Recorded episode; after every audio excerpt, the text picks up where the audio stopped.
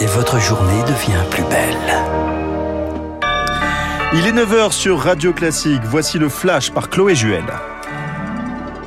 Les 600 Français qui vivent au Niger sur le point d'être évacués, ils ont reçu un message du Quai d'Orsay, ça sera par avion dans les heures qui viennent très prochainement, a précisé le ministère des Affaires étrangères qui a fait un démenti hier. Non, la France ne veut pas intervenir militairement au Niger, accusation des militaires putschistes, Paris qui déclare tout de même que rétablir le président Mohamed Bazoum est nécessaire.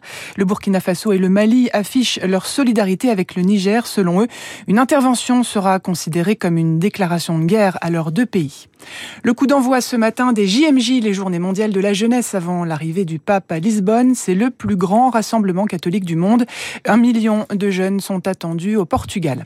En France, l'électricité encore plus chère. C'est aujourd'hui que les tarifs réglementés augmentent de 10%. C'est une première étape vers la sortie progressive du bouclier tarifaire voulu par le gouvernement pour alléger la charge sur les finances publiques.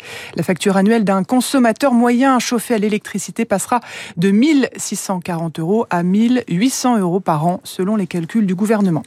Finalement, vous avez 24 heures de plus si vous êtes propriétaire d'un bien immobilier pour, la déclarer, pour le déclarer au fisc. Le délai a été rallongé face à l'afflux de déclarations hier et la saturation des serveurs. Ce sera donc ce soir, minuit, 34 millions de propriétaires sont concernés.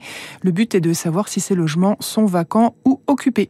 Un bon cru pour le off d'Avignon, près de 2 millions de billets vendus année historique selon les organisateurs qui se réjouissent d'avoir retrouvé quasiment le niveau d'avant la crise sanitaire. Pendant le mois de juillet, près de 1500 représentations ont été proposées lors de ce festival indépendant du spectacle vivant. Merci beaucoup euh, Chloé Juel. C'est la fin de cette matinale. Merci à Isabelle Moureau pour la programmation des invités. Merci également à Ilkaï Saka pour la réalisation de cette émission.